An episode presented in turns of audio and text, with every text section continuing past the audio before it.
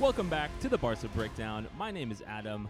What an amazing win 4 1 for FC Barcelona at La Real at Anoeta. I mean, just a crazy, crazy game. I think it's back, ladies and gentlemen. We can start to say Fatimania, making uh, just an incredible substitution, right? I think around the 70th minute. And Fati comes on. He delivers two assists, a great back heel to Dembele, a great assist in tight spaces to Lewandowski, and then he goes on and scores his own goal. Uh, Ansu Fati is really the story of the game, along with Lewandowski scoring two goals after his 34th birthday, finally getting into that good form we need. And let's face it, right? We needed a big win like this today, 4 1, because after Rayo, we had had a lot of. Um, disappointment, I think. We'd come into the season with so much expectation, and then to see us suffer against the low block, like we mentioned on this thread here on Twitter at Barca Breakdown. Please check us out and uh, follow our Twitter. But you know, we had had an issue with the low block. Uh, the midfield as well didn't look too good in this game, uh, in, in the Rayo game, uh, until Frenkie De Jong came in, and so we were left kind of wondering what would Xavi do. And even though this game will be highlighted because it was a big 4-1, uh, you know, away at Anoeta, and because Fati, Lewandowski, and Dembele all scored, it has to be said that this was a pretty awful tactical game from the get-go. I think anyone who was watching saw in that first 60 minutes it was it was really abhorrent. Um, it felt like we had not put a lot of players in the best position for them to succeed. Right, we again had uh, Ronald Araujo at right back. We saw him uh, suffer. We had Frenkie De Jong as the single pivot, which was not a good decision because, as we saw on that goal by Alexander Isak, he uh, Frenkie held on to the ball too long and, and it just wasn't quick enough with his passing, and unfortunately got crowded by I think Kubo and David Silva. But let's get into the lineup and kind of where the issues of this game started. Right, we had a unique lineup because in many ways I think it was like a three-four-three. At times, you know, Frenkie De Jong was the sole pivot. At times, Pedri was with him, um, and so you know looking at a 3-4-3, right, in the back three, we had Eric Garcia, Christensen, and Araujo. And then in the four, we had Balde, Gavi, Frenkie de Jong, Pedri. And then up front, it was Dembele, Lewandowski, and Ferran Torres. This structure in the lineup we had is a little bit hard to characterize because at times it seemed like it was disorganized and players weren't entirely comfortable with where they were slotting in. I think Ferran Torres in particular was uh, not placed in a position for him to do well because we saw him oftentimes in the middle uh, up front with Lewandowski, sometimes playing just behind Lewandowski, and he really didn't have a chance to shine at all in this game. I know there's going to be a lot of people criticizing Ferran Torres and saying how he clearly should start, uh, sh- he clearly should not start and is behind the pecking order of Lewandowski, Dembele, Rafinha, and Ansu Fati. And even though I think that is true, I think it, it is important for us to have some patience with Ferran Torres. He only played, I believe, in that first game of the preseason, and so he hasn't really had a chance to get match ready. And I think it's questionable that Xavi decided to start him here in a game that we knew was going to be tight, and when we had already, you know, drawn the first game at the uh, Spotify Camp Nou. And so, you know, again, right, like I mentioned, Araujo at right back was a was not very good. We saw there was some huge issues in our defensive structure. Not only was it that Frenkie de Jong was holding on to the ball too long, but we saw a giant gulf in between Christensen and Araujo that um, you know, was exploited many times by the Real Sociedad, who you know they, they played very well. I think if you watch that first half and and the, you see the end score, Real Sociedad are going to go home not being or they are home, but not going to be very happy with with how the performance ended. Uh, because this is one of those games where the scoreboard doesn't entirely match the rhythm of how the team went. Um, you know that first half, right? We get immediately uh, uh, we get a counter where Pedri in tight space gets the ball out to Balde, and then he runs all the way up the field and passes it to Lewandowski, who has a great finish for that first goal within the first minute. And you have that first goal come in, and you're thinking to yourself, wow, everyone was right. Right, all across social media, everyone who was saying Balde must play, Jordi Alba has not started the preseason or the season well, he needs to be bench. And you come out and you see Balde make that assist, and I, I was sitting there thinking to myself, holy moly, this is awesome, right? This is exactly what we want. We want to get Lewandowski with the the ball in a in a, a chance to finish, right? That's something we had mentioned on our last episode is that we need to get Lewandowski more of the ball near the net where he can, you know, use his ability as a historic finisher and, and put the ball away, and that's what happened. And so you leave that thinking, wow, Barca are back, things are going really well. You know, Xavi's going a little bit crazy with this lineup, but we, we appreciate it. And then what starts to happen is Real Sociedad start to take it to us. And again, we find a situation Um, not to beat a dead horse, but Frenkie De Jong as a pivot is not his best position, and every time he subs in for Busquets in that spot, he doesn't play to the level we expect. He has a high-profile mistake that leads to a goal immediately, and then you see some similar issues that we had seen in the last game emerge from you know minute zero to minute basically 60 when we started to make subs and, and what we saw was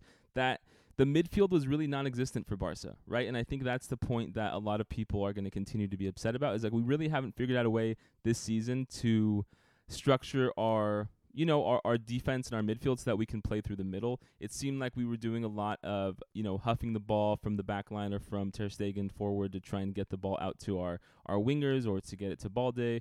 Um, and it it just it left a lot to be desired because anytime we lost the ball or they hit us on the counter, we were just so exposed with three at the back. I'm not sure if it's because the team hasn't had a lot of time to practice that way, but Real Sociedad did a great job of taking it to us and, uh, you know, putting us in a position to be really threatened. Uh, there was also an opportunity there, I think, somewhere, you know, in the first 15 minutes where Dembele had a little bit of an elbow that he gave a, a La Real player. And, you know, I thought he could have received a red card. Thankfully, today, the, the, the refs, you know, ruled what I think was fairly in our favor. But on another day, Dembele really could have seen himself hurt.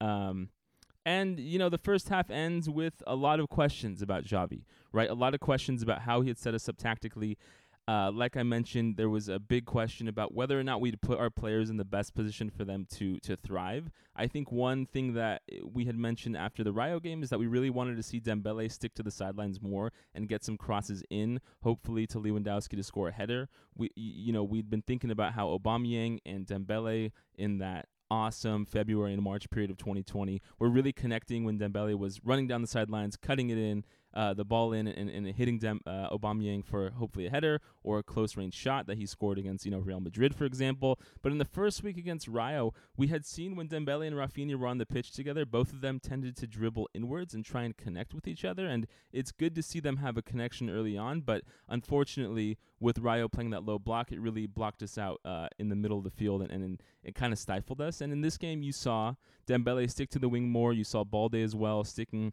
up on that left side, and and they were able to create some some havoc there. But overall, the first game was was really not anything like we had expected. Um, coming into such a big game, I didn't think Xavi would take so many chances. Right, three at the back was something we'd seen like over a year ago with Koeman that we were pretty happy about. And I remember in the build up to Xavi coming back to Barca, there was some talk about how at Al Sadd he had you know effectively used a three at the back system, but it just didn't seem like Araujo uh, is ready for it, or at least has enough experience playing there. I remember when Koeman was was coaching and we did three at the back. It was mostly Mingueza who played on that right center back spot, and he looked you know fairly comfortable for a time. But Araujo again. It just feels like every week we keep saying to ourselves, Araujo is an elite center back. Let's keep him in the center, paired with hopefully Christensen, who again uh, you know, had a bit of an invisible game, but as a defender, that can oftentimes be a really good thing, right? That that we're not talking about Christensen too often because he's doing a good job of defending and keeping, you know, d- the the defense in front of him and not letting them through.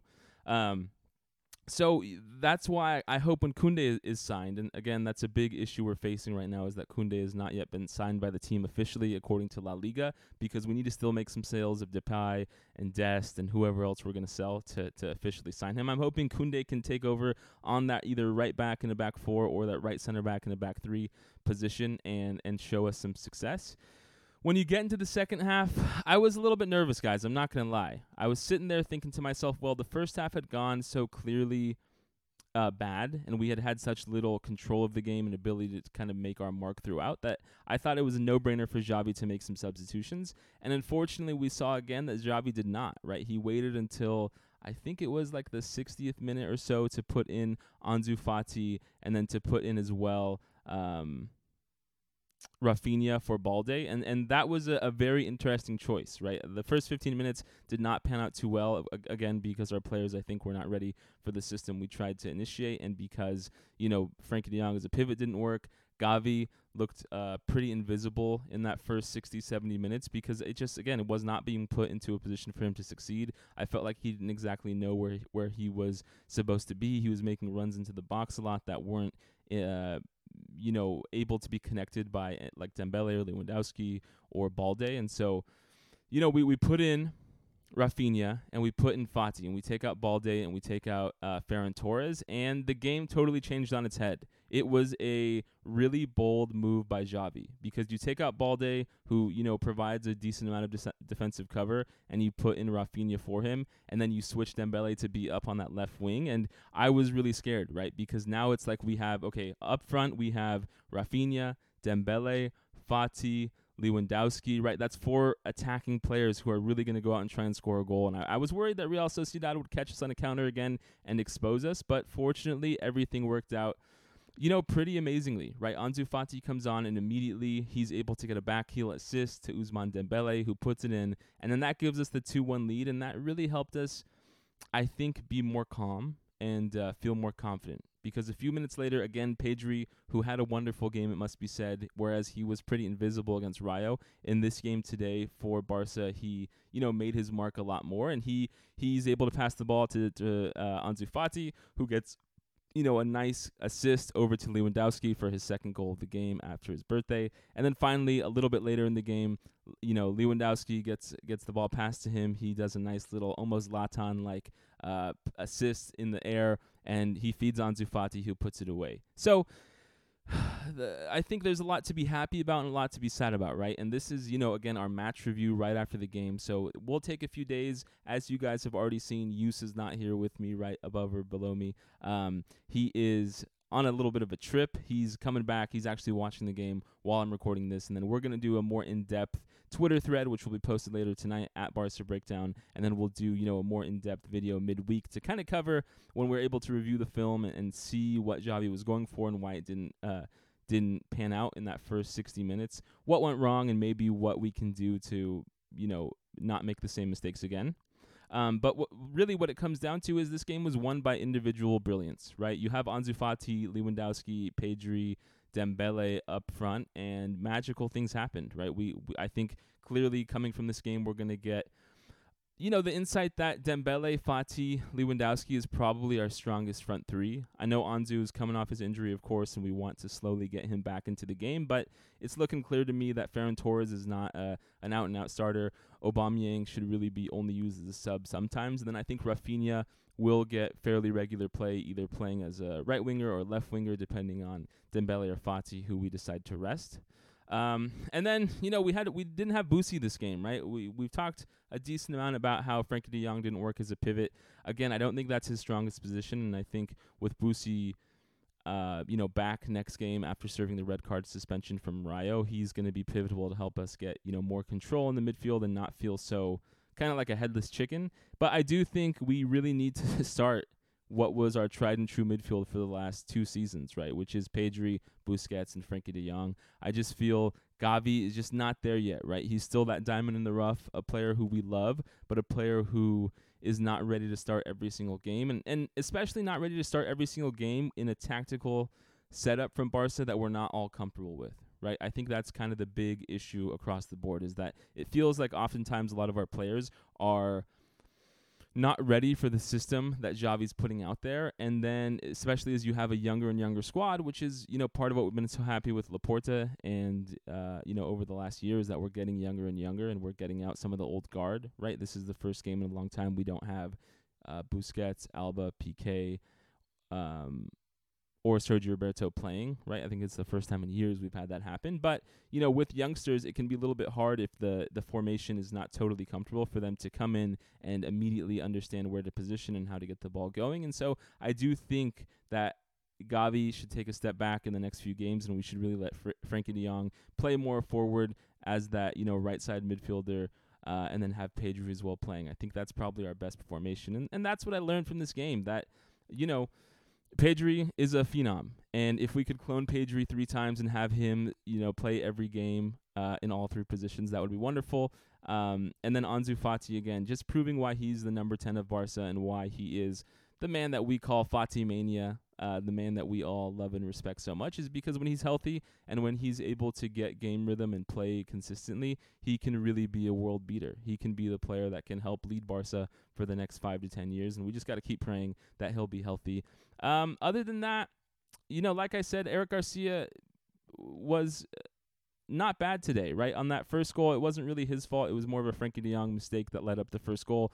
Eric tried to make a last minute tackle, got an unfortunate deflection, and the ball went in the net. But other than that, I thought he played fairly solidly. You know, you continue to see with Eric Garcia his positive, right? Which is that his passing ability uh, helps break through lines. And even in that last 20 to 30 minutes of the game, you saw him dribbling forward, trying to make passes to the, the left winger a lot. And I think you know there is uh, something commendable about Eric Garcia, and I think there's there's a way for us to figure out how to play him effectively. But really, it's clear to me that Araujo and Christensen are our top two defensive center backs, and with how our defense has not looked entirely solid for the season to start, I really think we need to get more comfortable with the back four. Probably using Koundé as a right back, possibly Serginho Dest, although again he was not called up to this game by Xavi. So we'll see how that tale ends. There's some rumors Dest might be sold to Manchester United, and I just really hope that Xavi has a plan besides using Araujo as that right back that can, uh, you know, help us win games and help us look more sure-footed in defense when we're getting hit on the counters, which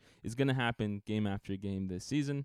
So let me know in the comments what you guys think about this game. Um, did you feel the same way I did that Xavi in the first 60 minutes got it tactically wrong? How do you what do you think he was going for and why do you think we were not able to play out the game plan he wanted? hey, we leave this game 4 1 victory at Anoeta. It's hard to be upset, uh, but th- it's a work in progress, and, you know, we just can hope that we continue to improve offensively and we keep seeing those individual performances of Lewandowski, Fati, Dembele, Rafinha um, continue to thrive, and then we learn more about how to get this midfield and defense right because that's really what we need to see. So, thank you all so much for tuning in. Please hit that subscribe button. We will see you guys this midweek going a little bit more in depth about the game. Thank you.